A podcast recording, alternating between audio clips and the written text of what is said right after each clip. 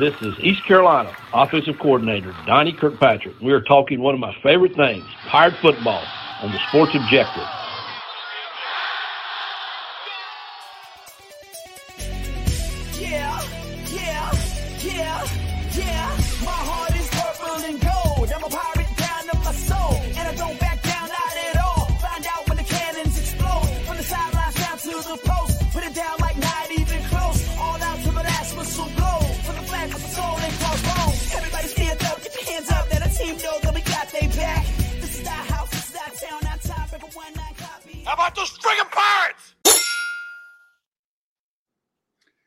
Welcome into the Sports Objective, a very special show as we're looking at two uh, the 2023 uh, uh, campaign opponent preview and uh, the man behind the scenes producing and of course on air he does it all. Bubba rosenbaum what's up dude? Not a whole lot dave. I'm excited to talk some pirate football. You know i caught up with navy's first year head coach and that and that's of course um, brian newberry um, very good conversation with him definitely go back and check that out on our youtube channel Absolutely. But tonight we're previewing games two and three. Um, first, we're going to be joined by the play-by-play voice of the Marshall Thundering Herd, Steve Cotton, and then during our second half hour, Adam Witten, uh, the longtime play-by-play voice of the App State Mountaineers, will join us. Absolutely uh, glad to have Steve. Uh, welcome back, Steve Cotton, play-by-play voice of Marshall, the Thundering Herd, and Steve.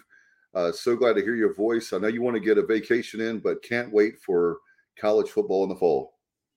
That's for sure. It uh, and officially for me, I'm a big baseball fan, college baseball fan. So after they wrap it up in Omaha, then I will uh, turn my attention full tilt into what's coming up in the college football season. Of course, yeah, July uh, the time most of the radio guys can get in a little bit of vacation as well. But yeah, as soon as they wrap up in Omaha, I'll be full speed ahead toward the football season. No doubt. And before we get, uh, obviously, you were very close to uh, a dear friend of ours, Jeff Charles, play-by-play voice of the Pirates. It's going to be interesting to see. We had director of athletics Jon Gilbert for those uh, for East Carolina. If you haven't heard that interview, uh, you can hear that on our and uh, see that on our our YouTube channel and uh, Facebook archive. But uh, Steve, it's you never replace a legend. I know how close y'all were, and when I hear your name, I, I, think about Jeff and miss him a lot. And I know you guys are like me uh, huge baseball, and Bubba's a big baseball fan too. And I know you you guys had a love for, for the Reds. Was that right? Well, Jeff, uh, really the Detroit Tigers. We we uh, okay Tigers. And, and, now Jeff was a huge Reds fan from where he grew up in Piqua, Ohio.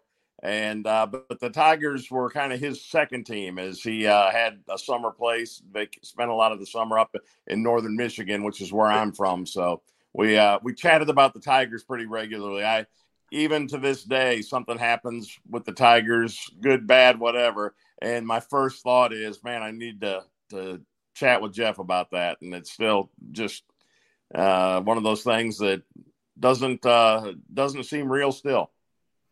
It really doesn't. They're going to, and as a matter of fact, I don't know if you know this or not, but they're going to honor him at the Marshall game, which is the first home game. But they're doing that on September 9th. So hopefully you can help out with that as far as uh, I know that uh, how close y'all were.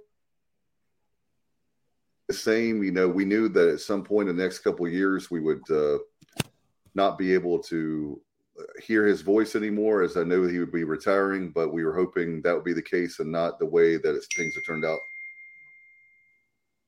Yeah, and uh, yeah, I was told uh, Debbie, his wife, uh, let me know that uh, there were going to be some special things going on that weekend, and uh, she wanted to make sure I was involved in that as well. So, yeah, that'll be a uh, bittersweet time, but uh, you know, as you get farther away, you, you, can spend more time thinking about the fun part of it and the good times you had, rather than the shock of uh, what happened this winter.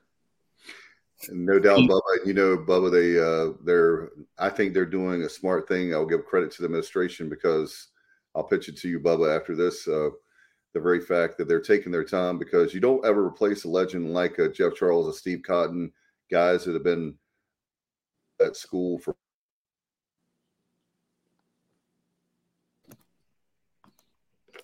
Dave's battling some technical difficulties tonight. Um, I think he'll be back with us momentarily. But um, you know, Steve, taking a look uh, at the herd, obviously entering year three of the Charles Huff era, seven and six, nine and four. You know, what's the general consensus am- among the Marshall fan base um, entering year three of Coach Huff? Optimistic, in a word. The season uh, last year got off to the great start. Week two, you go to Notre Dame, you knock off the Fighting Irish in South Bend, and everybody was so excited about that. And then there was a letdown after that. You went on the road the next game, lost at Bowling Green. So that took some of the wind out of the sails. Stumbled for a couple of weeks and then had to make a uh, change at quarterback. Uh, you had the graduate transfer, Henry Colombi, led, led you to the win at Notre Dame, a top 10 team. He got banged up, and you had to go with a very inexperienced freshman by the name of Cam Fancher and Cam didn't uh, put up huge numbers. It wasn't an amazing statistical year for him, but the job of a quarterback is to go out and win games. And Cam led Marshall to a six and one record in his seven games as a starter. Won the last five, including a bowl game victory in Myrtle Beach over the University of Connecticut. So you end strong you have uh, confidence built up over a couple of years that Charles Huff and his staff are going to bring in talent and make you competitive, uh, even against pretty good competition. And the the five game win streak at the end that means people are feeling pretty good about things in Huntington. And since you mentioned those numbers of Cam Fancher uh, over the second half of the season, uh, 131 out of 235 on 10 touchdowns, six interceptions, 55.7% completion percentage. And um, so tell us about Cam Fancher as a quarterback, because I know I heard some remarks from Coach Huff there with all three or four spring practices left when he did his press conference with the Sun Belt um, on YouTube and um, check that out uh, a little bit earlier today, preparing for this interview. And Coach Huff said, make no mistake about it. Um, you know, going into camp, Cole Pennington's competing, but uh, it's Cam Fancher's job. Yeah, he certainly earned it with his performance. And again, uh, you mentioned those passing numbers, and they're solid. And he uh, cut down on the mistakes as the year went on. That's to be expected. He uh, at the start, he, had played in every game, but it was uh, he hadn't thrown a whole lot of passes until put in there as the starting quarterback, and so he was growing his game but he is very athletic. He was the state of Ohio triple jump champion in high school. He has good speed. It's not blinding speed, but it's pretty good speed. And he's kind of slippery.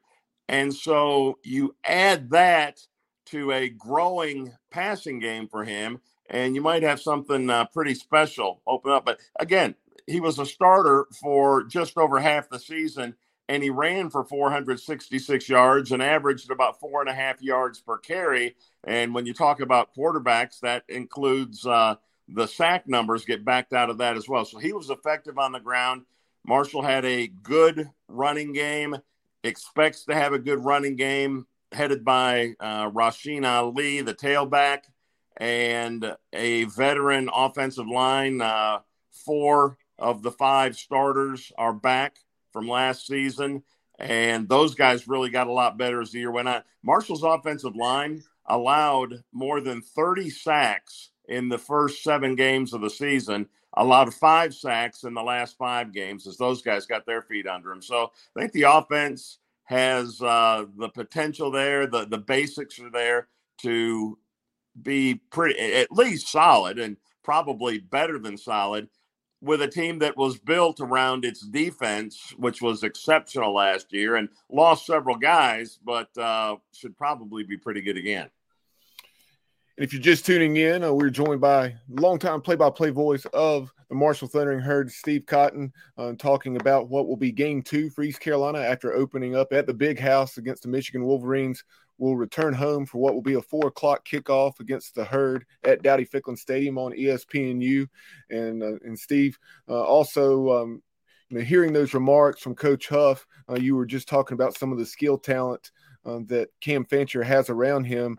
Um, Coach Huff was talking about a key loss or two at receiver. And he said, I know this sounds simplistic. He said, but the guys um, through 11 or 12 spring practices were catching the ball much better than they did um, in 2022. Yeah, and you you lose as a uh, portal guy. The leading receiver last year was, and in fact, the last three years was Corey Gammage, big, strong guy, and uh, that's a loss. You got to replace uh, someone who led the team, but his numbers weren't huge either. Fifty-two catches, about fifteen yards a catch, six touchdowns. So it's uh, you know it's significant. But Marshall had spread it around so many different guys and many guys with experience who've made big catches and clutch situations do return. And so uh, you mentioned the just the fact that they were sure-handed in spring practice, and every time, every not even just sure-handed, there were exceptional catches being made, and that will, uh, you know. That helps an offense, helps the quarterback out when he doesn't have to be perfect and uh, just uh, throw it out there and you can go up and make a play for him. And I would not be surprised based on what I saw in the spring if Marshall has a little bit more of that happening this year. And you talk about in 2022 how the uh, the second half of the season the offensive line was significantly improved, and uh, I'm sure that was twofold: them making improvement and then having Cam Fancher on such a dual threat there, I mean, so mobile. So um, you know, tell us about the offensive line entering 2023. Um, do all those pieces or most of those pieces return? Marshall has to replace the starting right tackle, two year starting tackle. Guy named Kendrick Sartor graduated, but the other four positions have uh, have the starters back. They now they uh, at left guard. There were two guys who rotated. They, in fact, they each started six of the twelve games, and they each rotated within games. So they were uh, pretty much equal. One of those guys, uh, Cedric Palant, graduated. The other one's Trent Holler, who transferred to Marshall from East Carolina before last season. And uh, so he's there. The left tackle is a guy named Ethan Driskell, who's a big guy, 6'9, 314 pounds. The center is a local product from uh, Cabell Midland High School, which is about 15 miles from campus, Logan Osburn. And the right guard Dalton Tucker is a uh, guy who's been out there a lot the last couple of years. So they came along, like we said already, significantly better at the end of the year last year than they were to start. And we would anticipate, as long as those guys can stay healthy, you'll see even a, a better group there this year. Uh, Steve, as far as moving on the other side of the ball with defense, uh, um, we've been talking about that on this show that Marshall will have a good defense, uh, but you're the guy in the know uh, how are things looking for the defensive side of the ball for Marshall this year? Well, a lot of changes. And again, this was one of the best defenses statistically in all of college football last year.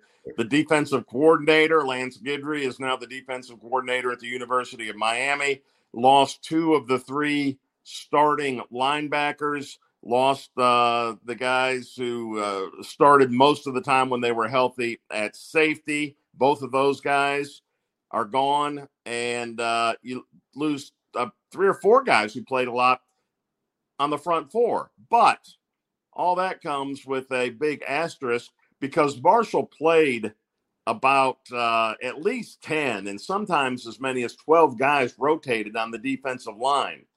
And several guys played significant time, rotated, or because of injuries to the starting safeties, even had starting experience at safety. So if you look at the straight numbers that Marshall loses about half of the guys on the defense who started, it might not be as significant for the herd. Uh, the losses might not hit quite as hard as you might look at just from those numbers. Uh, no doubt about it. And uh, we have a question from Brandon. He wants to know that he's actually an East Carolina fan. He wants to know not that he wants it to happen, but from your perspective, Steve, what will it take for Marshall to beat East Carolina at Dowdy Ficklen? Well, the uh, recipe for Marshall last year was great defense, run the ball. The herd had uh, significant uh, time of possession possession advantage, and as the year went on, when they hit that streak at the end where they won six of the last seven games, the turnovers were not a factor.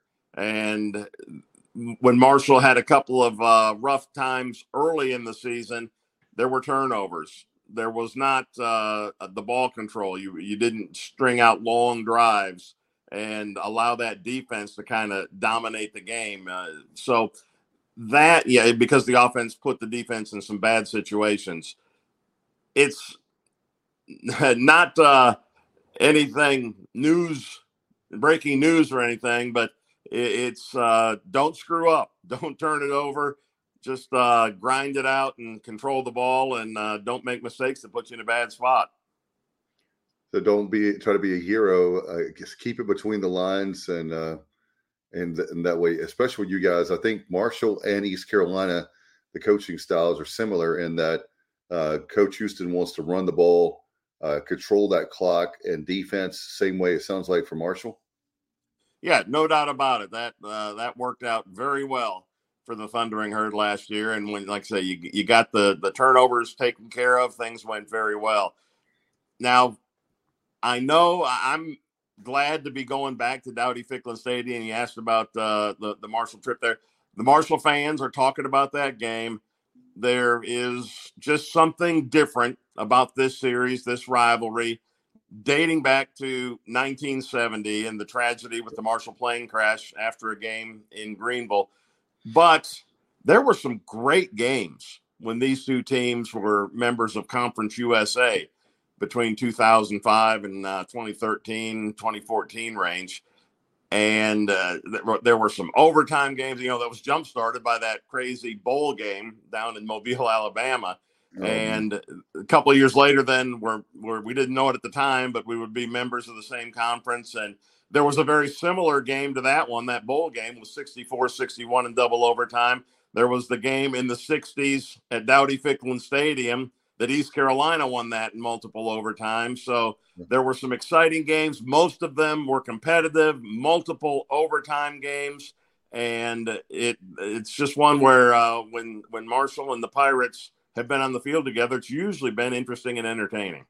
Yeah, you know we talk about that in the green room. Uh, Steve is you're you're right. It's a special bond. I I was telling you before. It's not like a rivalry like we hate Marshall. We gotta of course, when we get on the field, it doesn't matter who the opponent is. We want to win that game. But it's, uh, I guess, because of that infamous game in 1970, um, one of the sad, tragic things ever happened in the history of sports, especially college and college football. And uh, I hate that obviously we hate that we have like that particular thing, but at the same time, it's been nice to have a team like that where it's a regional game. Uh, we don't, uh, the, both fan bases can drive. I don't, what's the you may know Steve what's um, or Bubba what's the distance between Huntington to Greenville I've never taken that trip before obviously I'm I'm traveling from the from the western part of the state but uh, you know I, would have to look up the exact distance but it's like you said just just a very drivable trip and um you know, it's it's the type of games that uh, you know Kyle talks about it all the time the, those regional rivalries um, that and Marshall's part of now in the Sun Belt, and and that's something that um, is sorely missed not, uh, not, only in the American but uh, several conferences around college football. But uh, kind of along along these lines, Steve, you, you read my mind. You you referenced that 2012 game, the crazy 65-59 game at Dowdy Ficklen Stadium. That was that was certainly one um, to remember for Pirate fans, and it's hard to believe that the herd hasn't played in Greenville since. Of course, they were supposed to to visit in 2020, but uh, that didn't happen because of the pandemic. Yeah, and the the thing that stands out to me is you you go out there and, and you know you hate like all get out to lose those games like that that are so close. You think to 10 different plays or more than that that would have made the difference in the game. But as soon as that game's over, you jump a little more quickly just back to the the respect between the two teams. I will never forget our first trip to Greenville. Got up on the morning of the game, went across the road from the hotel to sit down for some breakfast, wearing uh, you know our uh, Marshall Kelly Green, and some, an elderly man walked up said, "You guys obviously from Marshall here for the game." We said, "Yeah," and we actually it was it's the radio crew, and well, the man just tears started flowing down his face, and he had been on the staff at East Carolina in 1970, and oh. even from that side of it, the emotion still that strong. All those years later, you know, and so that's the kind of thing that is unusual and in fact is unique and is part of what I think I and from all those years talking with Jeff Charles, I know it was the same on the East Carolina side. I can uh, I see it all the time still today from the Marshall side that it is a series that the the fans uh, kind of really enjoy that we've been able to keep going at least intermittently even after the teams aren't in the same conference anymore. Yeah, Bubba, you know uh, the fact that you're friends with him and obviously uh, tailgate with him. But the quarterback, Steve, for that game for East Carolina, John Casazza, uh, I, obviously we knew about the the how important the two teams are, but he was a quarterback that day. He said the only thing went wrong about that game was that we won the game and it should have been Marshall and he and those guys to go out uh, victorious. And he was choking up during that interview. I'll never forget that a few years ago. And these guys that played in that game, I can't imagine uh, for East Carolina. Bubba, don't you think so? They seem to have a. Uh, it's almost like a, such a tragic thing for them. It's really hard for them to. I won't say warlike, but it's it's really difficult for them to talk about. Yeah, I mean, you can you can only imagine or can't imagine, I guess I should say, and just having competed just several hours earlier, and then uh, all those young men were, were gone, as well as uh, obviously you know athletic director and fans and uh, SID and all, all the folks on on that flight. Just such a horrific tragedy. Um, did have the opportunity on the way home from the East Carolina Cincinnati game uh, last November to finally. I, would stopped in Huntington, but had never been to the crash site, and um, you know, very emotional experience. Um, you know, visiting that and um, and um, had the opportunity, I guess, back in 2007 to to go to the Spring Hill Cemetery. So yeah, that that was those were um, very very unique experiences to say the least. And uh, like like Steve said, um, he was talking about some of the emotions of uh, pirate players um, that were in that game or uh, other folks associated with with that with that uh, 1970 event. And uh, I know that day when I was at the Spring Hill Cemetery in um, 2007 that there was a member or two of that 1970 Marshall team that had that had been injured and had not traveled to the game.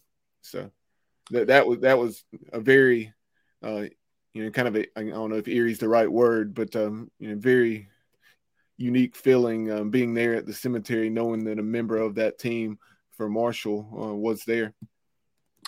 It is, and it's that's more than 50 years ago now, but every I'd say every month there is something that pops up, and you know I might be in the summer. There aren't the, as many students around campus and that kind of thing. I think it was last summer, walking across campus there was one man standing alone at the memorial fountain, which uh, most people are somewhat familiar with if they've seen the the We Are Marshall movie with Matthew McConaughey as central. Uh, it was the, the start of the the whole movie. The man standing there, and I, as I was walking past, he looked up and I was, you know, wearing my Marshall shirt, asked if I worked here if I was a professor or something. So no, I work in the athletic department. I do the radio broadcast for the games. Well, he teared up, and he was a the brother of one of the Marshall player. Marshall had several players who came from uh, Tuscaloosa, Alabama. They'd come together, teammates that had come to the team, and uh, passed away. And he was in driving through Huntington, just kind of, or driving near, I think he was going through Charleston, about 45 minutes away, said, You know what? I've never been to the school where my bro- brother played, came over, wanted to see campus. And so we spent some time together talking about it. And uh, So, and, and something like that happens many times a year. And you're right. It, it's uh, eerie, might not be the exact word, but it's something along those lines. And just you, you see how many people from far and wide were affected by that, and it's it's still a thing more than a half century later. Reggie Oliver being one of those um, players of you know, from Tuscaloosa, Alabama, that that was on that uh, 71 team that you, you reference, and um, you know, anytime all the videos that are out there on YouTube, you know, whether it's the movies, the different documentaries, uh, you know, all, all that stuff was very intriguing and um, definitely a lot of good stuff out there um, to to document that horrific tragedy. Yeah, we've had Coach Dawson on and uh, different folks, uh, Red, and um, he was uh, very kind to us. Obviously, uh, just uh, tough thing. And Bubba, I know that uh, you had the distance about how far it is from uh, from Marshall being in Huntington to Greenville. East yeah, it, it's about what I thought. Uh, right, right, around seven hours, um, approximately 450 miles.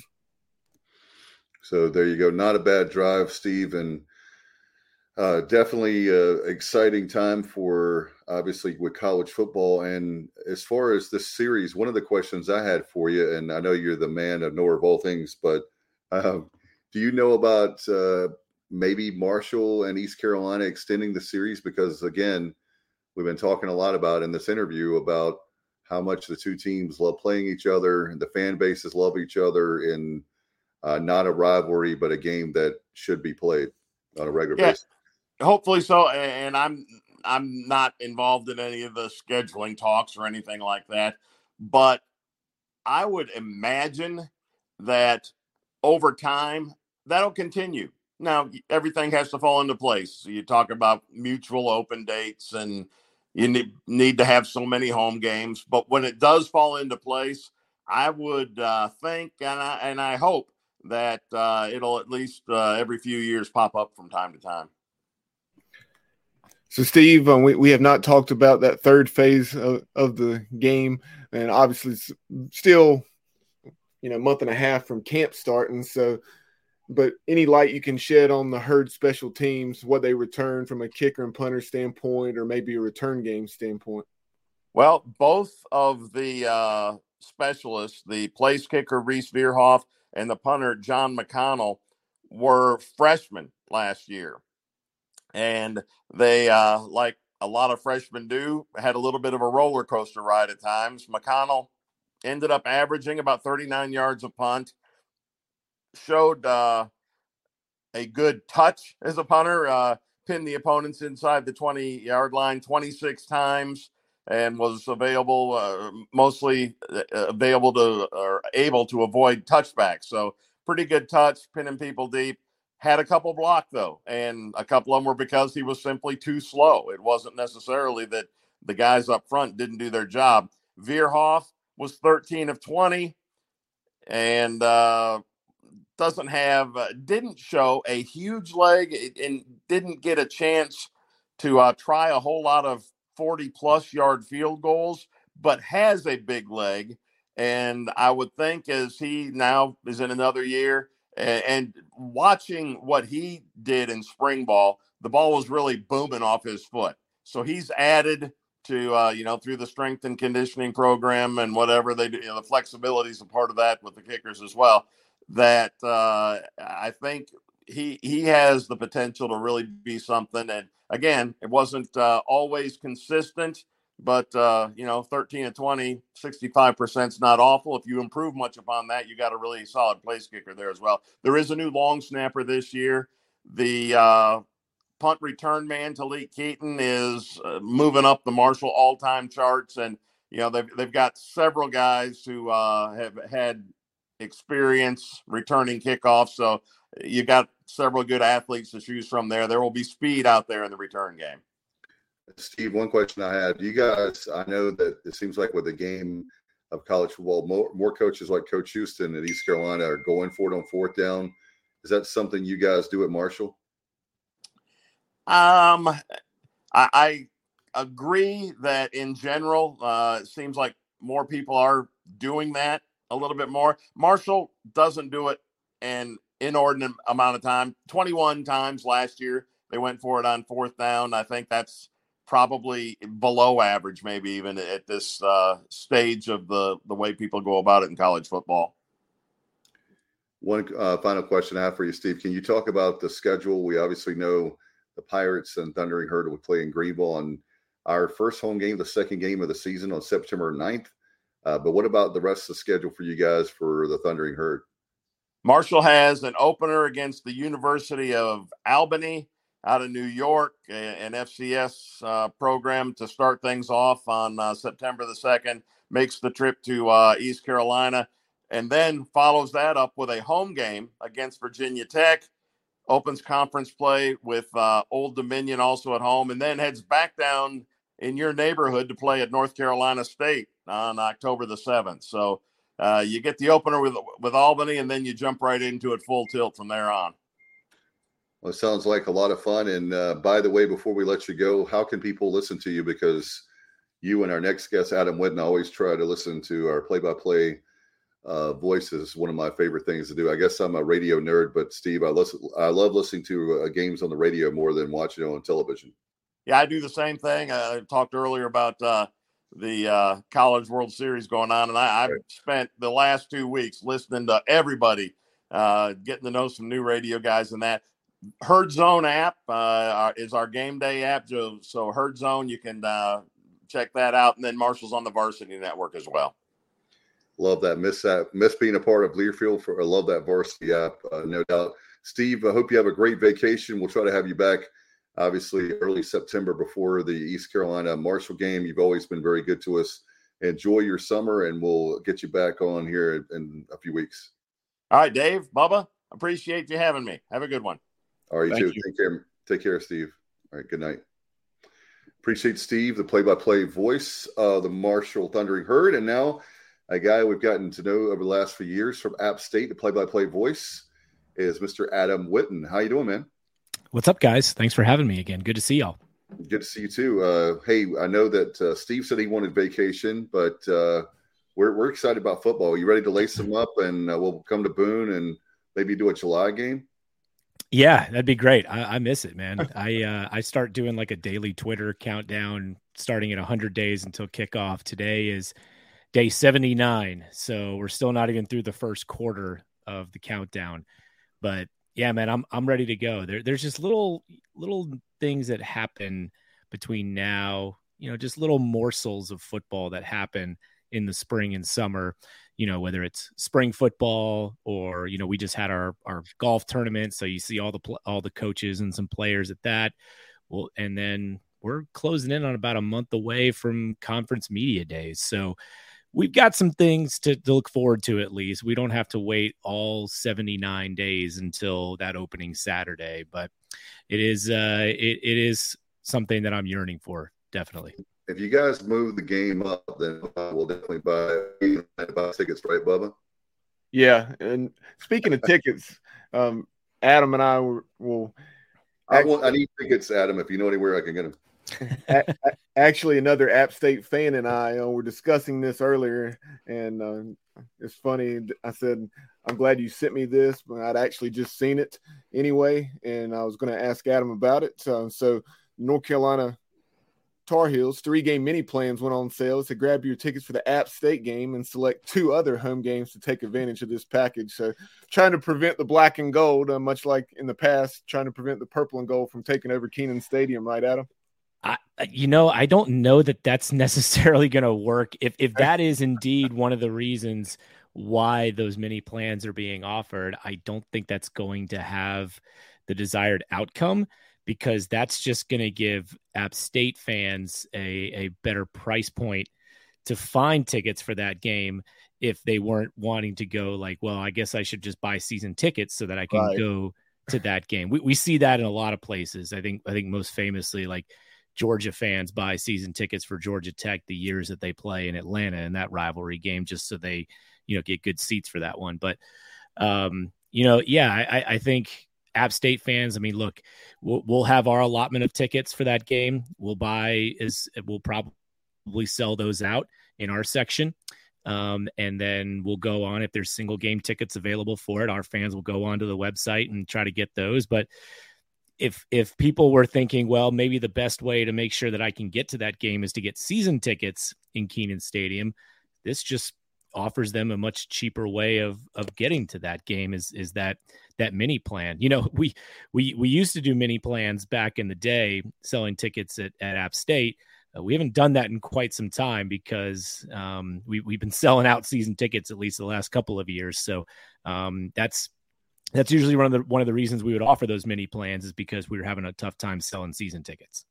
Adam what's the capacity there in boone? Is it 35000 so it's it's thirty thousand seating capacity, um, but when you count the the hill behind the south end zone, um, for the North Carolina game, we brought in temporary bleachers in front of the north end zone. We're going to have those again for the East Carolina game. Yes. You know, we were we were able to get up to to forty thousand.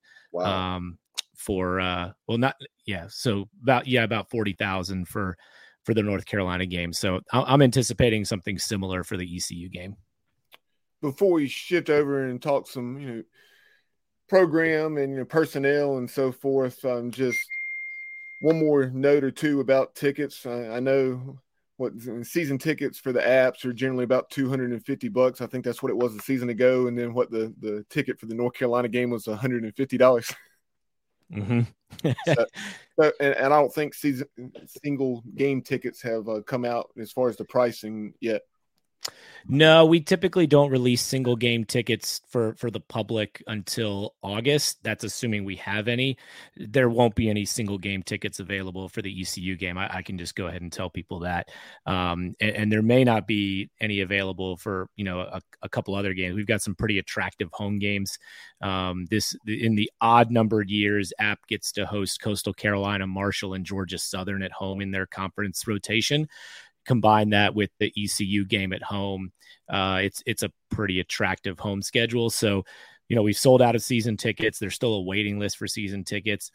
Um, when we put single game tickets available for the public, usually at the beginning of August, um, those get gobbled up pretty fast. I don't anticipate we're going to have any of those available for the ECU game. Yeah, I'd seen that announcement here recently as far as the season ticket allotment for a second straight year selling out and what that's roughly about 11 you say? Yeah yeah about 11,000 season tickets correct. Transitioning to um, kind of the state of the program entering year four of Sean Clark. Um, obviously he had taken over in 2019 for the bowl game. Um, so you had 9 and 3 10 and 4 last year 6 and 6 kind of an odd season a lot of near misses including that game against North Carolina. You had the the big win out at Texas A&M. So you know, what's the general consensus with um, App Nation? You know, entering year four with Sean Clark. Yeah, so you're right. Last year was was really bizarre, um, but it's certainly going to be the most one of the most memorable seasons we'll ever experience, even with a six and six finish for for good reasons and for for bad reasons. Um, September was unlike anything we've ever seen with the win over A&M, college game day, the Hail Mary against Troy, all within a span of seven days. Um, and then, and then after that, you know, just lost too many close games uh, down the stretch and ended up finishing six and six. So, you know, going into this season, I, I think it's it's going to be different than than what we're accustomed to because um, you combine what happened last year with the fact that you're losing some some star power on both sides of the ball. You're losing your quarterback in Chase Brice. Um, you're losing Cam Peoples, a star running back. You're losing some some key. You're both of your starting tackles on the offensive line um, and some stars on defense like Nick Hampton, who was drafted by the the LA Rams on defense. So I think what you're going to find is that when you get to media days and, and we're seeing all the magazines are coming out now athlon and phil steele. So the these predictions are not going to have the mountaineers um, probably picked to win the east or even the conference. And so it's it's that's much different than what we've experienced in the past is app is typically picked to win the east typically one of the favorites amongst the conference. I don't think that's going to be the case. Um, so uh, you know this is a program that's always been built on on somewhat of a culture of fighting for respect. Um, and so now they're going to have that opportunity. They are going to be fighting for respect this year because of where people think that they're going to be, because of some of the, the the names that aren't going to be around coming into this season. I still think this team is has as good a shot as as any team in the past to win the conference, um, but I don't think it's going to be viewed that way um, by by the media or or people that that put in predictions preseason, just because of, of all the things I just mentioned. Yeah, the transition at quarterback. You also have two new coordinators, um, you know, on offense and defense. Uh, although they are familiar faces, uh, mm-hmm. Frank Ponce on offense and then Scott Sloan on defense. Let's start on the offensive side uh, with Frank Ponce coming back from Miami. Uh, talk about that transition. Yeah, Frank Ponce is is such a phenomenal coach, great recruiter, such a smart guy, really knows the quarterback position. Um, you know, he he uh, was was a great quarterbacks coach and co-offensive coordinator for us with um, with Scott Satterfield, and then you know even even before the Miami transition, he leaves um, when when Satterfield um, leaves for Louisville. Uh, so he's not with the program when Eli Drinkwitz comes in, and then when Sean Clark's the head coach, he comes back and and is a offensive. He gets an offensive coordinator opportunity. Then he leaves to to go to Miami for a tremendous opportunity under on Mario Cristobal's staff, um, and now he's back again as the offensive coordinator. That that's a big win um, for App to have him back as the offensive coordinator. And the thing that I like about it is they've had so many different offensive coordinators over the last six years, really. And I think where that really tends to to make an impact is you don't have that matchup of offensive coordinator and quarterback that was recruited by that offensive coordinator or with that offensive coordinator.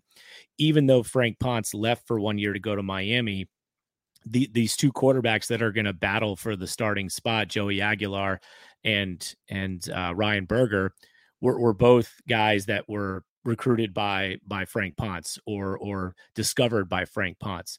Ryan Berger was their was their top quarterback uh, pick out of high school when Frank Ponce was recruiting quarterbacks at the time. So I, I like the fact that even though you've got a quarterback battle going on, it's it's going to be under the tutelage of Frank Ponce, who is familiar with both of those guys. So from an offensive perspective, I'm really excited to see what what that combination will bring. But uh, certainly I am, and I know a lot of App State fans are over the moon about the fact that Frank Ponce is back as our offensive coordinator. And Adam, as you know, uh, you guys probably felt like, and a lot of the opponents that Holton Ahlers was here for like 10, 20 years, but yeah. uh, he's gone. So it's going to be interesting to see because uh, I know you guys have the quarterback battle. We'll talk about that. We have at East Carolina, as you probably know, Mason Garcia, four star guy in the Myrtle Beach area He's waited his turn. He's held the clipboard, as they say, for a long time.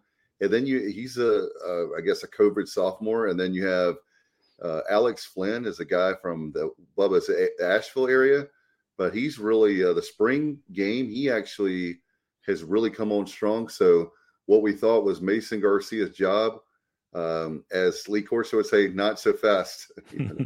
so we'll have to wait and see there. But as far as you guys uh, there with App, uh, can you talk about the skill sets of the three quarterbacks? Yeah, so I'll start with with Ryan Berger, and I think that would be interesting if it ends up that Mason Garcia and Ryan Berger end up as the starting quarterbacks in that game because they're both from the Myrtle Beach area. Uh, okay. Burger went to Myrtle Beach High School, um, so you know Berger is is really the only one that that we've seen because he was a, a true freshman last year, and he he was able to use his red shirt because he only came in in a couple of games, but we, we saw him all through practice. Um, super smart guy has t- has taken on to the offense really well. Um, he, he's a dual threat quarterback um, and has what what I've been told is when you watch him in practice, he's got maybe more pure speed um, than even like Zach Thomas, who I don't know how many of your listeners will know Zach Thomas's name, but but certainly he was a guy that um, could could beat you with his legs if he needed to, and, and along with having a great arm. So Ryan Berger, he, he's tall, uh, much like Mason Garcia. They're both tall quarterbacks. Um, just needed to kind of put on some muscle and some pounds um, because he was a slender guy coming out of high school, as most most quarterbacks tend to be um, when when they're freshmen. But he, he's he's got the he's got the makeup of of, the, of a great App State quarterback because for as great as Chase Brice was, um, just didn't have the mobility I think that that you really need to to open up this offense the way that you want it to at App. So um, Joey Aguilar, you know, he's also a, a, dual threat guy. He, he's got the speed with his legs. Um, probably uh, he's he's matured a little bit more because he played junior college, so he's had a couple more years to develop in at the college level. Um, so a little bigger, um, maybe a little bit more seasoned at reading defenses at the college level, but you know, overall they're they're very similar in terms of playing style. They can both make the throws. We saw them in scrimmages during the spring. They both would make throws that would would blow you away. Um, but you know, they were also prone to mistakes because they're both competing at a different level, competing for the for the starting job. So um, I, be very curious. It really is. It's the first time since 2014 that we haven't known who the starting quarterback was going to be going into the season. We've always had an idea whether it was Taylor Lamb, Zach Thomas, or Chase Brice the last two years. This year, we, it's going to play out during fall camp. Um, the third quarterback that gets mentioned, I, I, don't want to discount him, he, but he is a true freshman, and that's Mason McHugh. Um, he was brought in from IMG Academy, and what's interesting is that he, while he is from IMG Academy, he spent the last year actually training with with a with a quarterback coach. He didn't play high school ball this past year. Um, his last year of high school ball was was the 2021 season. So he's been training. He's been doing a lot of personal work. So um, you know maybe a little bit more advanced. Um, in terms of skills than your typical freshman quarterback. So I certainly wouldn't put it past his opportunity to come in and, and compete for the job. But but he is coming in as a true freshman, whereas Joey Aguilar is a JUCO transfer and Ryan Berger as a redshirt freshman. And Coach Bubba, Clark and stat. Sorry, go ahead, Dave. I was just going to point out real quick, and then we'll get back to the uh, to skill uh, positions. But uh, last time that we played at Boone, 1979, I was in first grade, so I know that the we moved up to Division One A. You guys were in uh, FCS um, until was it 2014? Yeah, 2014 was our first year in the Sun Belt. Just hard to believe that we haven't been to Boone since 1979, Bubba. Yeah, definitely. Um, definitely tough to believe in this game. This game, it's a matchup that's long overdue, and you know since you, brought that up, Dave, um, and that's something that Jon Gilbert, when we had him on a couple days ago, he talked about his conversations with Doug Gillin, uh, saying that this is definitely a series that that the two of them want to continue um, home and home, not so much in Charlotte again, but uh, he said he'd rather the games be played in Greenville and Boone. I agree because uh, Kidd Brewer Stadium, I mean, The Rock, uh, that's like a bucket list for those of us that love college football. Everybody that uh, a lot of people know about that stadium, and, and you guys have a great AD bringing in Miami, North Carolina, you know, and having a, not that we're maybe the brand names they are, but certainly um, the fan, both fan bases love this game. And I, I, think having it in Boone and in Greenville, uh, there's something special about the the home games for either school versus a neutral site site's not is okay every once in a while, but I really like the home and home.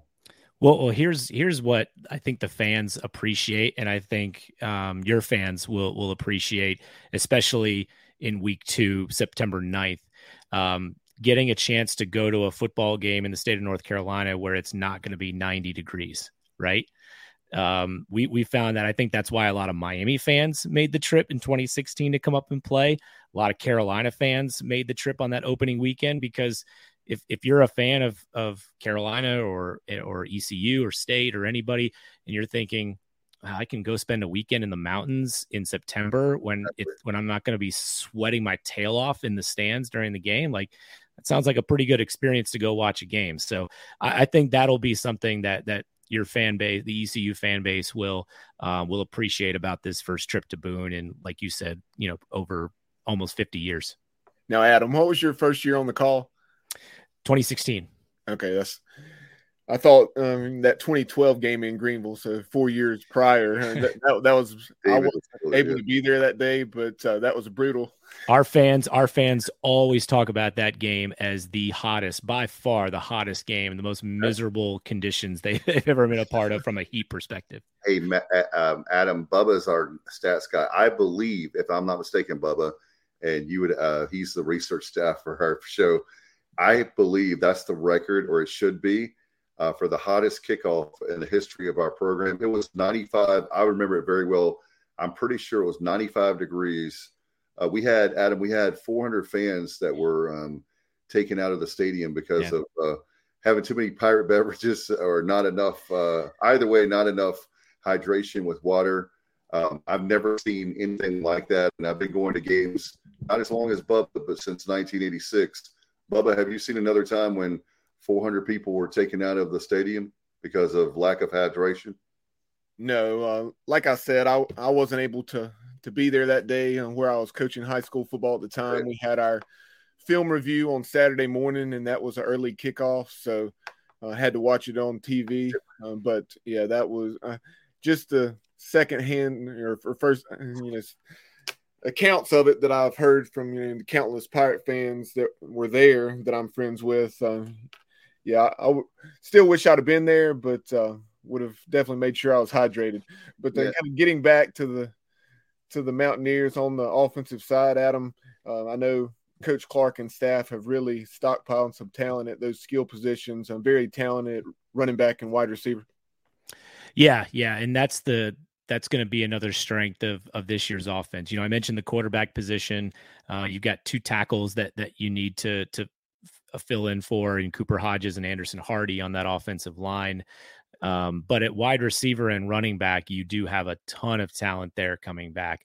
Um, at running back, you lose Cam Peoples. He's currently uh, with the Panthers right now in, in their mini camp. But Nate Noel will be back. Uh, Ahmani Marshall will be back. Anderson Castle. Um, you know, Kanye Roberts, who was a true freshman last year, one of the best high school running backs in the history of this state. Um, and, and, then you've got uh, you know some transfers coming in too um, at the receiver and the and the running back position. Um, you've got a, a, a, transfer from Navy, uh, Mikel Haywood, um, who's been really impressive during spring ball. He came in for the spring. Um, they really like what he can bring at the wide receiver position. Christian Horn, who was the the hero of the Hail Mary game against Troy. Um, I expect him to have a breakout season, be kind of their maybe their number one guy.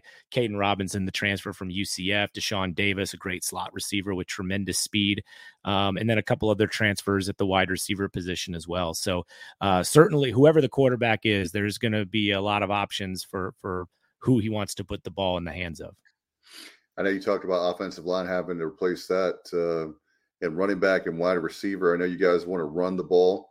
Um, so, do you think the offensive line will be an upgrade uh, this year?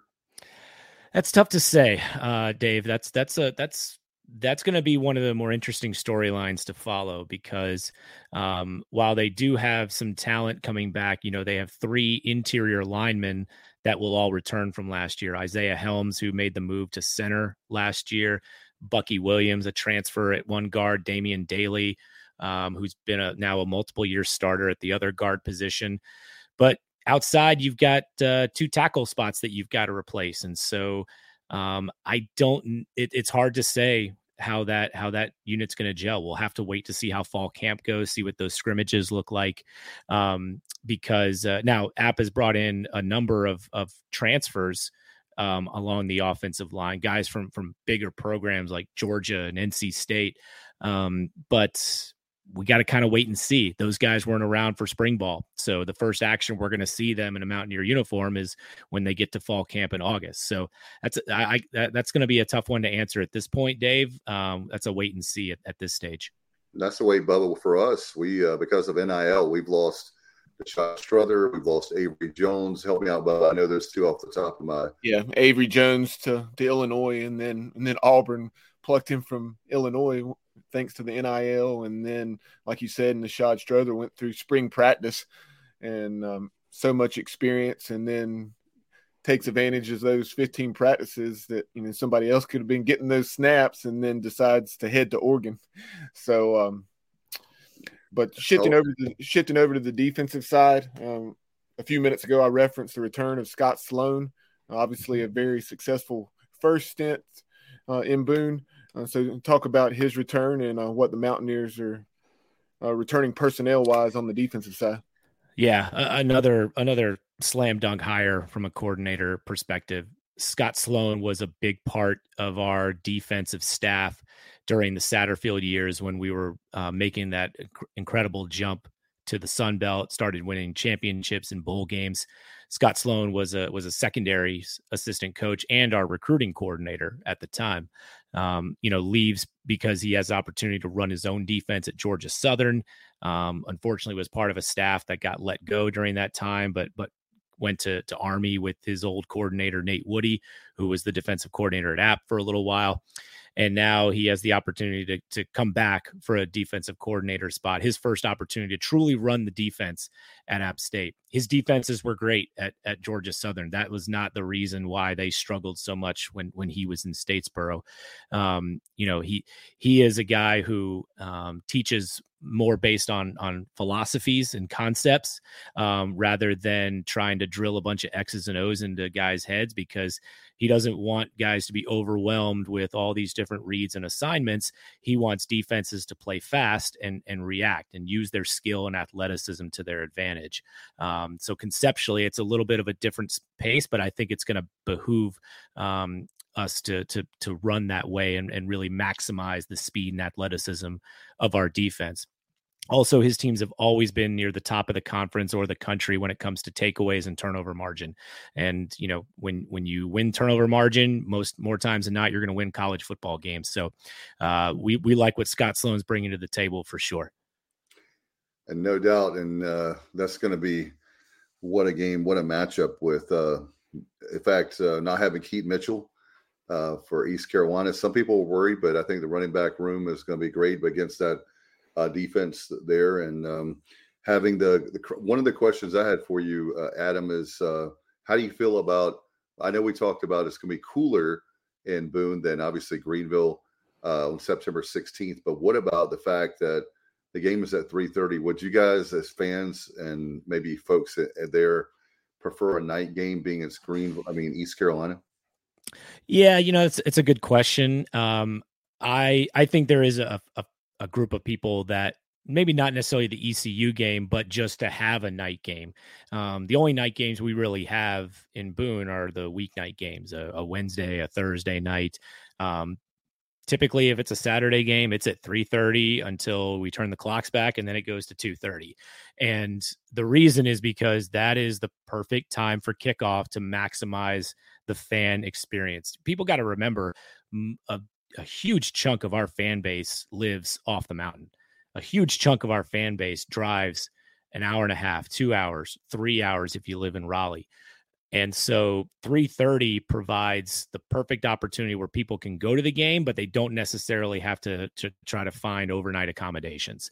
Um, you can get up, you can have plenty of time to tailgate in the morning, and then the game's over at a time where you could still drive home if you want to, or grab a late dinner and then drive home. So uh, 330, I think, is is always going to be the optimal kickoff time. Yeah, I'm sure there were some people that were disappointed that we didn't get a chance to to play this game at night because maybe it creates a better atmosphere in the evening time. But I think if you want the best fan experience and, and the best crowd for our games, um, 330 is the way to go. You'll never hear me complain about those 330 games because, you know, I, I, don't live in Boone. I drive an hour and a half to get to the stadium and to drive home. So I'd, I'd rather drive home when it's eight o'clock at night versus midnight.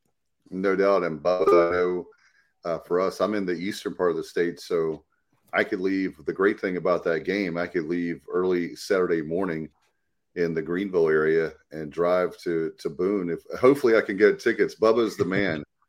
He's yeah. the App State man, so he knows where how to get all the tickets. So maybe if Bubba or Adam can have the hookup for us, we need like four seats. So good but, luck uh, that, right, Bubba?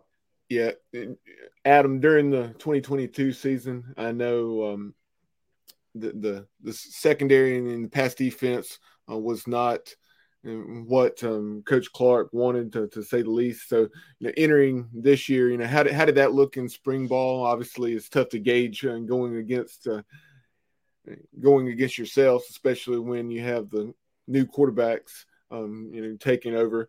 But uh, you know, how how does that look headed into the fall? Yeah, uh, and and I think it really came down, Bubba, to to two main things last year in terms of why the defense had a hard time. Um, it was not being able to get pressure with three or four guys so not getting enough consistent pass rush from your from your base defense up front and then not getting off the field on third down and and those things can play hand in hand. If you're facing third and long defensively and you're trying to rush three or four and and cover with seven or eight um if you're not able to get to the quarterback and give the quarterback all day to throw, eventually someone's going to get open. And we had that too many times in critical situations. And so what what we've done is um, certainly from a recruiting standpoint, the last two years we've gotten bigger and and longer um, up front, but those guys were still young last year. And uh, I tell you, two of the guys on the defensive line that I I have loved watching, at least in the springtime, are two transfers. One's name is Michael Fletcher. He's from Michigan State. He'll wear number five, 6'6, 260 pounds. Looks like an absolute monster when you walk up next to him. Um, and then the other guy is Sean Collins. Uh, he'll wear number 12. He's 6'5, 250, transfer from Rutgers. Those two guys, along with some other big bodies, long armed guys on the defensive line, I hope will allow the team to be able to get more consistent pressure without having to blitz.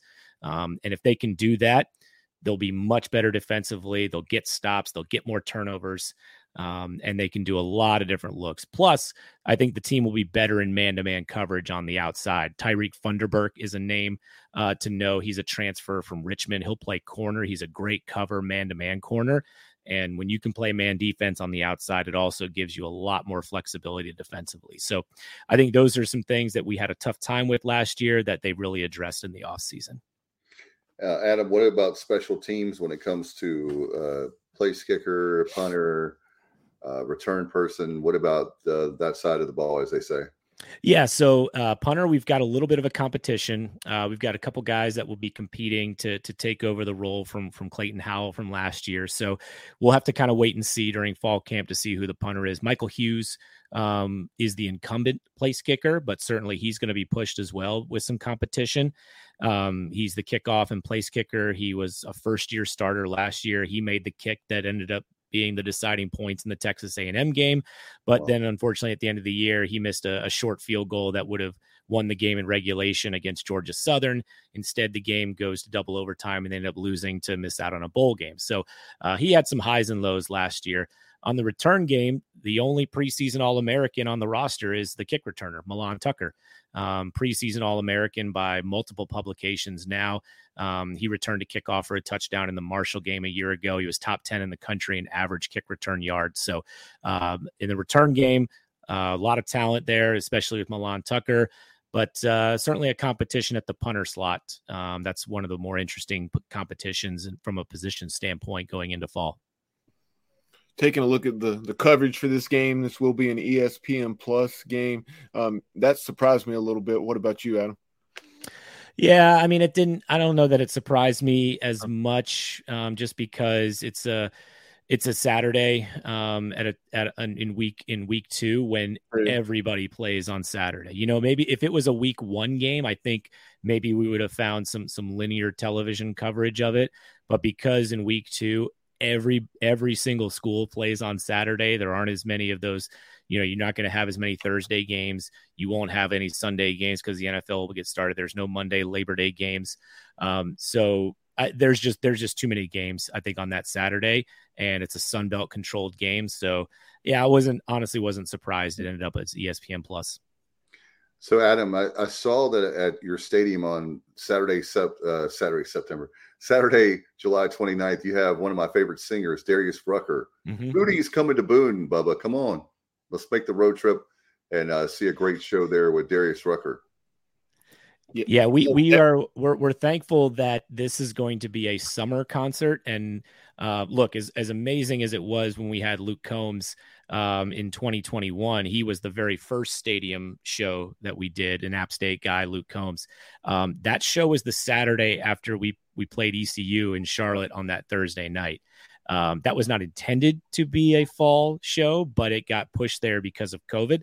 Right. And so you had Thursday night game in Charlotte. Uh, team comes back. They practice that week. They practice. Um, or no, I'm sorry. They had the concert on Saturday, and they had to have the the stadium ready for them to practice that next day on Sunday because they had a game the following week, a home game, by the way. So oh. yeah, so that was not ideal. We are we're excited for Darius Rucker, and I think there's a lot of people in in the facilities line of work that are happy that it's in the middle of the summer rather than in September. Yeah, I was fortunate to be able to attend that Luke Combs concert. That was a lot of fun, and uh, you know, I saw one of the most miserable things that I've witnessed, you know, at a game or a concert. In that case, uh, right there, I guess it was early on in the concert, maybe even before the concert started and there, there was a young lady. I say young lady. I mean, she was she was probably a, maybe perhaps a young grad, and she got puked on by a gentleman who was intoxicated, and yeah. and she's like she's like what the what? And she's like I've waited two years for this, and so I I, I felt so bad for her. Oh yeah, God. not not exactly wow. the experience yeah. you're hoping yeah. for. Yeah, I don't think the Chamber of Commerce appreciates appreciates that story, Bubba. No. Yeah, but no, it's just one of those things. I'm sure is unfortunately something that uh, that uh, whether it's a a large sporting event or a, a, concert of that magnitude where you have tens of thousands of people that um, some people uh, can't control themselves. But uh, but yeah, how have the the ticket sales gone for that uh, Darius Rucker concert? Good question. I, am actually not not familiar with uh, with how the ticket sales have been. I know that I've been asked by some people um, if if if we have, if I have access to tickets. So if I'm getting that question, I would imagine that the the ticket must be uh, in demand. It looked like the seats were um, like on the field are still available because they're uh, like 95 a piece. But yeah, when you think about Darius Rucker and all the hits he has, plus all the stuff from Hootie and the Blowfish um, that show for $95 is actually this day and time, even though on the those of us that are middle class, working class folks, um, 95 may sound like a lot, but in the ticket industry, for that big a star, it's not bad. And I would love for the novelty of the fact that Boone is such a great town, great people there, great atmosphere. I'm sure it's going to be a great show. Yeah. Yeah. For someone in Charlotte or Winston Salem, Greensboro, I mean, that's that's an easy easy drive and yep. um, you know, it would be a fun night for uh, for a couple to to make. But um, and final thing for you, Adam, just you referenced just a moment ago the Sun Belt Conference. Um, you can talk about that league and the strides it continues to make, not only in football, but um, you know, top five in baseball, RPI, and uh, the apps. You have one of one of East Carolina's own uh, third base coach and recruiting coordinator, Britt Johnson. He and Kermit Smith and that staff have done a tremendous job and won 30 games this year. Yeah, baseball was a lot of fun to follow. They they had a fantastic season, one of the best years that they've they've had um, in quite some time, and doing it in the strongest league they've ever played in. When you think about uh, the number of teams that that made regional play with Southern Miss and Louisiana and Troy and Coastal Carolina, and two of those schools hosting, and one hosting a, a super regional in Southern Miss. So baseball, it's a it's a phenomenal league, and App had a great season because of some guys that transferred from East Carolina as well, players wise. Um, so the transfer portal, especially from ECU, helped them out a little bit this year too. So uh, from a football perspective, you know, it it continues to be one of the best uh, group of five leagues in terms of just competition. It's a great league. Marshall and App and Coastal Carolina, all in that East Division, and Georgia Southern. You know, Southern Miss is going to make the climb back. Louisiana's was a was a great program with Billy Napier, and they'll be back as well. Troy had a phenomenal season. Their only conference loss was the Hail Mary loss to App State, and they win the league. So um, the league is great. And the thing I've always liked about the Sun Belt since it was announced they were going to expand was just how they are leaning into what makes college football fun. And that is the regional rivalries. You know, when it's a lot more exciting for us to talk about f- college football from App and ECU when they're playing each other. It's a lot more fun when App is playing uh, Coastal Carolina and Marshall and Georgia Southern rather than Idaho and New Mexico State schools that used to be in the conference. Um, you know, this this is this is what college football is at its core. It's a regional sport, um, and Apps Conference in the Sun Belt has leaned into that um, at a time where very few other, if any other conference is really max is is really putting that as a priority. And along those lines, that's what we were saying earlier, and I really respect and appreciate what Shawn Clark says. I've heard him say countless times in interviews, you know, whether it's on podcast or media day, etc. As far as um, this game with East Carolina and how, whether it's App State and East Carolina or App State North Carolina, whatever, that these are the games that um, that make college football great and they need to be played. And you know, as long as he's there, uh, he wants App State and East Carolina to play. I, am right there with him. I think this is. I, I hope that we can. We've got. This is the second of this four game series coming up this year. We got two more. We'll have two in Greenville after it. But I, I hope this is uh, the start of a very long series between these two programs. Mm, no doubt, and you know it's great the fact that we can have two ads who get how good this rivalry is yep. and renewed rivalry. Really, um, playing in Boone and Greenville, like we were talking about and the fact that we're probably going to have to, like the 90s uh, for East Carolina's perspective, in order to play North Carolina and North Carolina State uh, home and home and home, uh, we're going to have to have legislation. We're going to have to get legislators involved again, which I absolutely hate, but you have to do what you have to do because financially, there's no way that both, uh, I will say, North Carolina and North Carolina State can say that they don't have a, you know, like a, a big, big uh, amount of uh, people coming that are pur- purple and gold, or obviously people are excited about those games. Yeah, I mean these these non-conference games. Um, you know, a lot of the schools that the television money supports the schools, and so maybe they don't need the ticket revenue as much right. as as schools like App and ECU do. But um, that money doesn't help the community. That money doesn't help the businesses and the hotels and all the other things that related around the local economy. That's what these games do these games not only help help the the schools and the fans and selling and and having amazing atmospheres and memories, it helps the communities. Uh, we know that when App and ECU play, the stadiums are going to be full.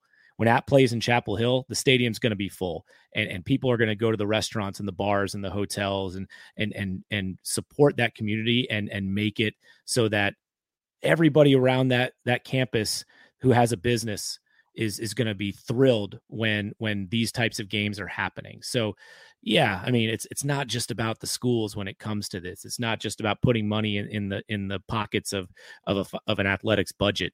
It's it's it's what's going to help the the state overall. Um, and that's playing these types of games. They're good for the state. They're good for the towns. Um, let's make sure that that these games continue to happen and it's going to take buy-in from from the the the ACC schools to to do this as well because I think you've got a lot of these schools that aren't in the ACC in North Carolina that that understand this and will be willing to do this we've got to get the other schools at, at that are in the ACC to to join us in that well said my friend uh, as we wrap things up we want to ask you about your social media. And like I was saying with Stan, love to listen to you guys on the radio. How can we listen to Adam Witten? Yeah, so uh, you you it's if folks are watching it, um, it's right there at the top of the screen at, at Adam B Witten, uh, no H in Witten, as most people like to do. Um, that's my my Twitter handle. Um, if you're listening, if if you're in Boone or around that area when we're playing a game, 97.3 FM is is our flagship station, very powerful FM station based out of North Wilkesboro. And then um, streaming wise, we stream all our games on appstatesports.com. And uh, we have, just like uh, Steve Cotton said with Marshall earlier, we have our Varsity Network app through our, our friends at Learfield um, that also streams our game on your mobile device. And with that game being uh, ESPN Plus, will it be David Jackson on the call? It should be. Yes, should be. Good stuff. Good stuff. Uh, David's a great guy, and uh, you are too. Appreciate it, Adam. You've always been very good to us, and I uh, hope you get a chance to rest this summer and uh, maybe see a concert there at Darius Rucker. Yeah, and uh, I know it'll be a lot of fun, and uh, look forward to seeing you in Boone in September. Absolutely. Thank you, guys. Anytime. Happy to join. All right. Take care. Bye bye. appreciate Adam very much uh, being a part of our show as we're doing our opponent preview. As summertime, Bubba, so excited. 80 some days away from uh, the first game there in uh, Ann Arbor, where we'll be in Michigan. And uh, my kids are so excited about that. Uh, on the screen right now, if you're listening, uh, we're talking about, of course, our season tickets 1 800 dial ECU. If you're old school like me, you can pick up the phone and call them, or you can go anytime at ecupirates.com. I've actually learned, I'm an old dog learning new tricks as uh, learning how to order stuff on that with ecupirates.com. And Bubba, uh, want to get people more involved with uh, Pirates Unite. We've got to get more people. Um, you see my background there with the uh, Dowdy Ficklen Stadium. We need that stadium packed. We need people giving a lot of money. And when I say a lot of money, uh, I'm talking about collectively. I'm not talking about you being financially, you and I talked about this off air, Bubba, financially irresponsible. We're talking about people that maybe they can give 50 bucks, a hundred bucks. Maybe they say, Hey, we'll give a thousand dollars and you can make monthly payments on that, right? Yeah. And there are definitely a lot of ways that uh, you can go about donating to the, to the ECU Pirate Club. Um, 252-737-4540 or simply go to ecupirateclub.com whatever your preference is uh, you know generally i handle things over the phone uh, and just, i just like to speak to someone and make sure um, that everything's taken care of that way but um, you know ecupirateclub.com i've done it that way as well i'm very simple and but if you attempt to donate online and you experience any issues you know definitely uh, feel free to uh, to call 252-737-4540 and um, they'll be glad to take your call answer your questions and um, accept your gift to ecu athletics uh, uh, via the pirate club. But uh, speaking of the pirate club we'll have executive director ryan robinson on the show on monday uh, so uh, feel free to submit your questions uh, whether it's to us on social media or you can email us at the sports obj at gmail.com if you have any questions for Ryan Robinson. Um, we also caught up with Jon Gilbert, Director of Athletics, an excellent 25 minute conversation with him just a couple days ago. So check that out on our YouTube channel or pretty much anywhere podcasts are found, uh, such as Google Podcasts, Spotify, uh, TuneIn, pretty much anywhere you can listen to podcasts, you can find us no doubt that's the way we started. And of course, we're streaming now since April of 2020. But we didn't want to get uh, Bubba. I've had so many people that tell me that they have long drives, they'll have a commute, and they put on our show. Um, that helps them keep company for like an hour or two drive at a time. So appreciate that very much. We haven't forgot our. Um, I, I do that a lot, like you do, Bubba. Listen to different podcasts, so we want to make sure we didn't forget where we came from.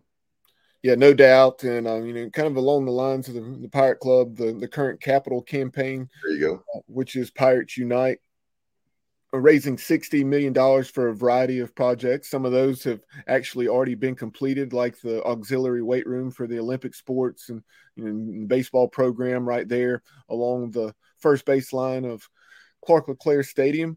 But then uh, you have other projects that are still needing to get underway, and they're not going to break ground on those until all the money's raised, or at least essentially all the money has been raised. Um, you know, you have the IPF, the indoor practice facility. Um, that's going to be what anywhere from like a 22 to 25 million dollar project because of the way construction costs have uh, risen over the last year or two, and uh, that that was originally thought to be probably more in the 16 to 18 million dollar range and we've currently raised 15 million dollars. So um, obviously we need another 7 to 10 million there. Um, you have 4 million dollars in hand for the baseball ops building and um, you know premium seating down the third base and left field line at Clark LeClair Stadium. So another 3 million is needed for that project and then you have the the purple and gold excuse me, um, the purple chairback seats, uh, and then uh, also the purple and gold lighting at Williams Arena Minges Coliseum. Uh, the I believe the lighting may be going in this summer, or um, yeah, then and then the the seating in September, or or vice versa. You're right. You're yeah. right, Bob. And they're so they're actually stripping out the the gray bleachers Um, yep. I think they've already done that or will be in the next few days. And then the uh, purple chairbacks will be installed. And I'm very intrigued to see how um, that will affect that lower bowl, you know, as far as how it's wow. arranged, arranged, because I know that obviously now, as it was, uh, there b- between the gray bleachers and the purple seats, there was the railing there separating the two sections. I believe that's going to be at least taken out on that side, and then you'll be able to walk from those purple chairbacks into the upper arena to go to the to the concourse more easily. So uh, it'll be interesting to see the space uh, between the purple seats and press row, or you know the um, Morgan Ayler's and the PA announcer, et cetera, on, on that side of the court. I'm looking forward to that. It's going to be a lot of fun and a great idea by uh, this administration. I know how hard they've been working. And again, we want you to give money 252 737 4540, or you can go to ecupirateclub.com. You can go there and find out about Pirates Unite. I've been giving money uh, to it because uh, we need to we need to get these projects done. And um, I know that with uh, the basketball and obviously the women's uh, swim and dive team, their locker room, that project I know is getting underway. We'll talk to uh, Ryan Robinson about that. Uh, those two projects are in Minges, Williams Arena, if you will, that that area vicinity. Those are underway. Um, and like Bubba said, that weight room, $3 million, uh, that's paid off. Uh, so it comes down to basically, Bubba, the team's building. I think we'll get money for that. But the two big projects that we have to, we've got, it's like an arms race. The $3 million uh, that we need left on the baseball, we can do that. That, uh, you know, $3 million for us individually, that's a huge ask. But collectively, we have so many Pirate fans. If you can give $10, $100, even if you look, if you if you say, um, Bubba, I'm sure you could do it. Ten dollars a month um, for the year. If you say I can only give 120 dollars, that's perfectly fine. And so, our one-time gift of say fifty dollars, um, all those all those gifts add up, and they. I know that Jon Gilbert said on Igo's show, Hoist the Colors radio show on Wednesday, the fact that you know, they love the huge donors, but man, those small donors, if you think about, and we don't talk politics on the show, but if you think from that perspective of fundraising, these candidates nationally raise a lot of money by guess what? By giving the small amounts, the small gifts. It's where it's at.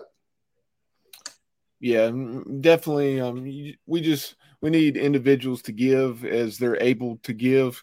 Um, right. That that's the thing. I mean, certainly don't. Um, I mean, you know, I know most folks. I mean, this obviously isn't a concern, but um, we just need people to uh, contribute what they can. I mean, right. Um, whether that's a hundred dollars or or five hundred dollars, um, there is no gift that's too small. Everything's appreciated, and you talk about that three million remaining uh, on the baseball.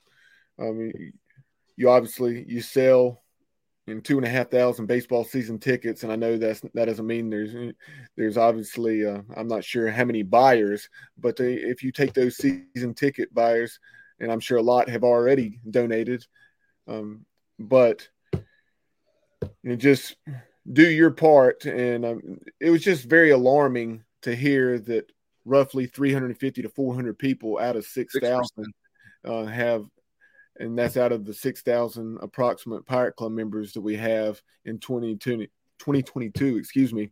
Um, it's crazy, um, in my opinion, that uh, only 6% have donated, but uh, you know, we'll continue to uh, to bang that drum, so to speak, and do everything we can to to encourage folks to give and uh, and do what they can to support the program.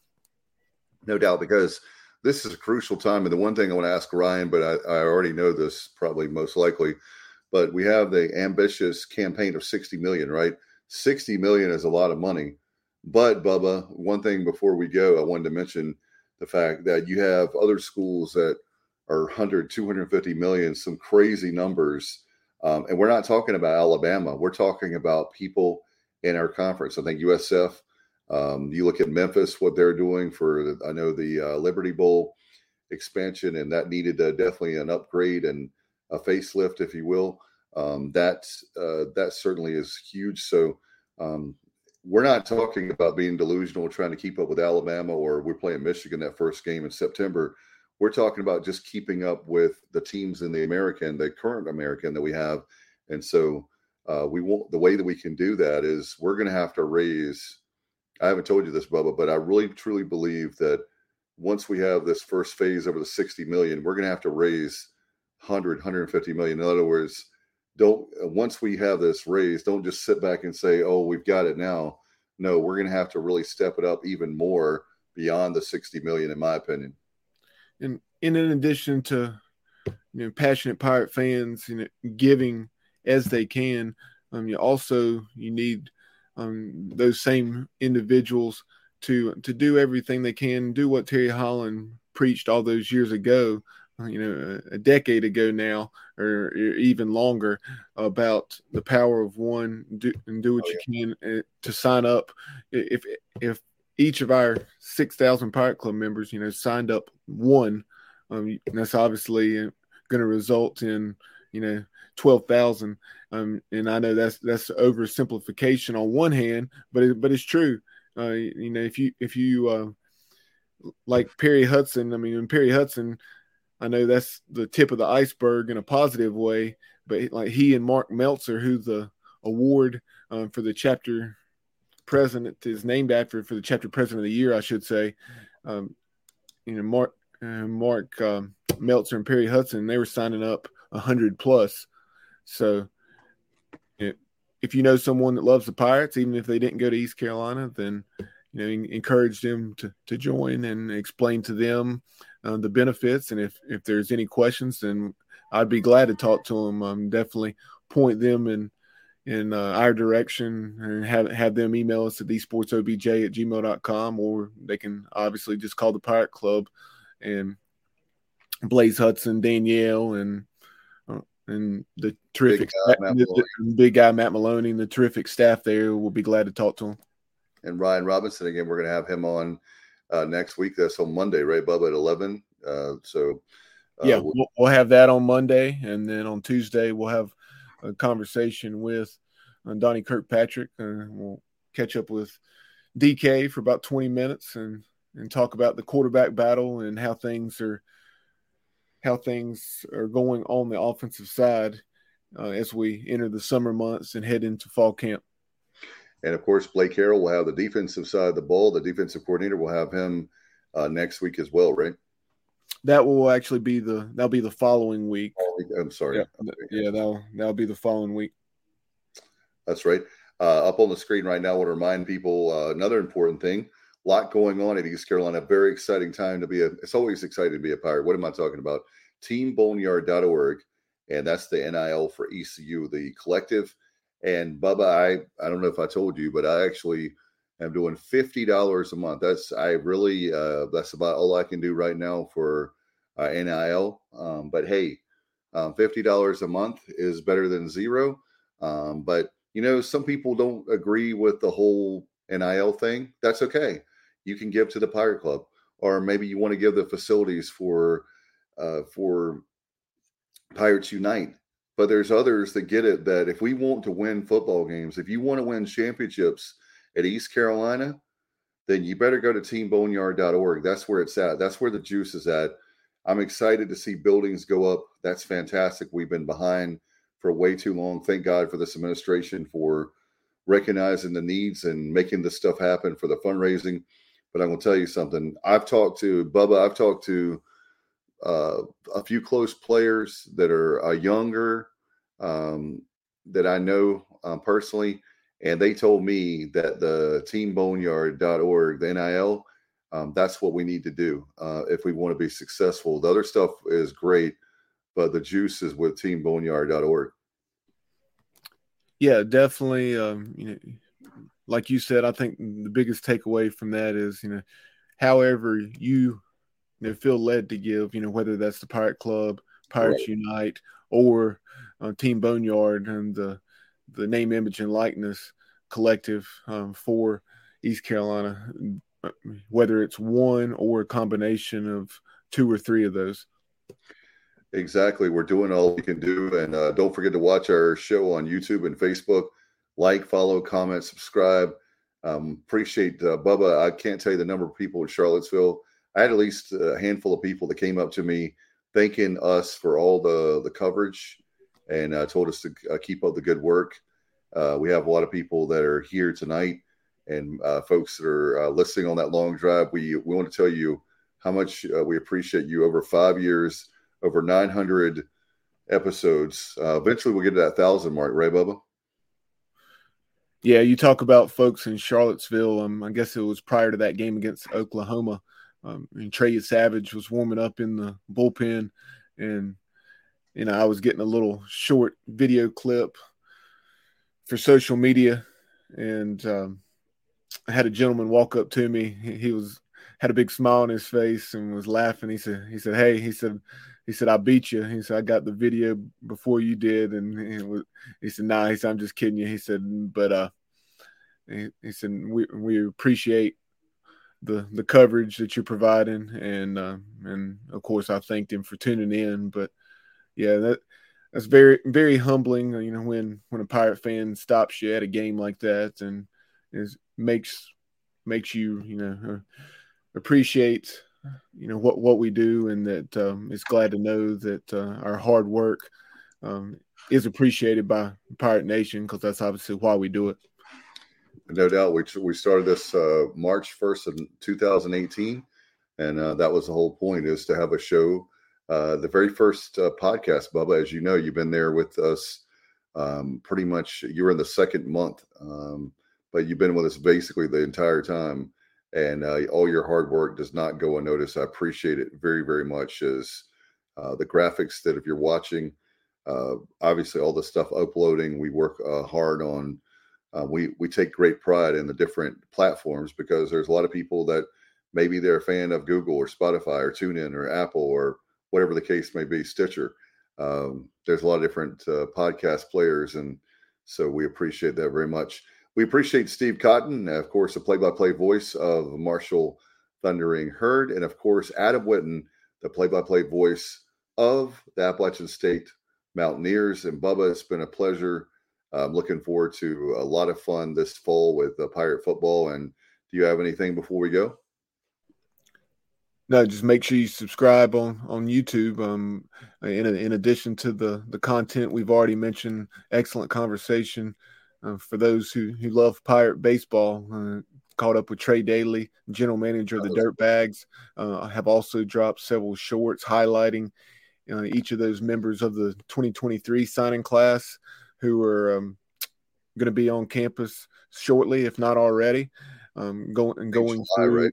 Yeah, going going through um, summer school and um, getting used to Division One college baseball, and uh, you know preparing preparing for that mission week that will take place in the fall, which is always so challenging.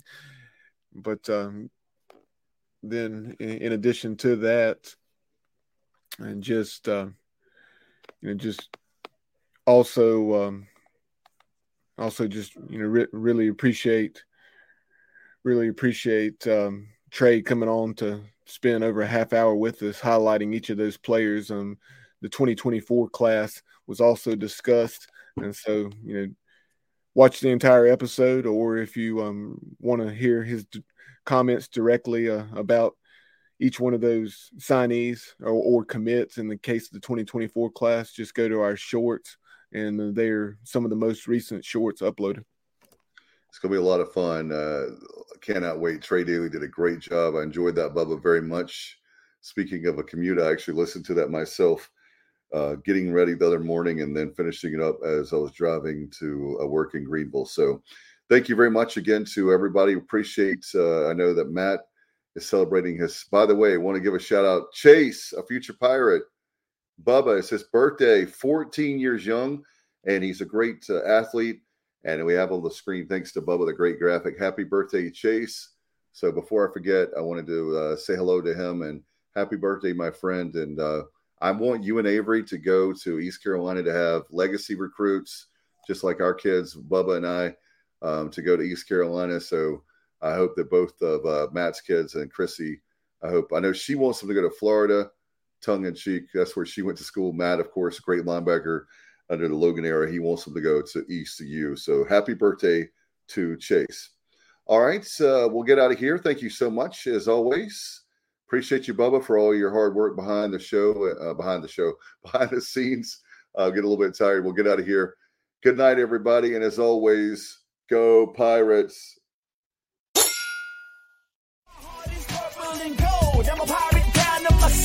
Put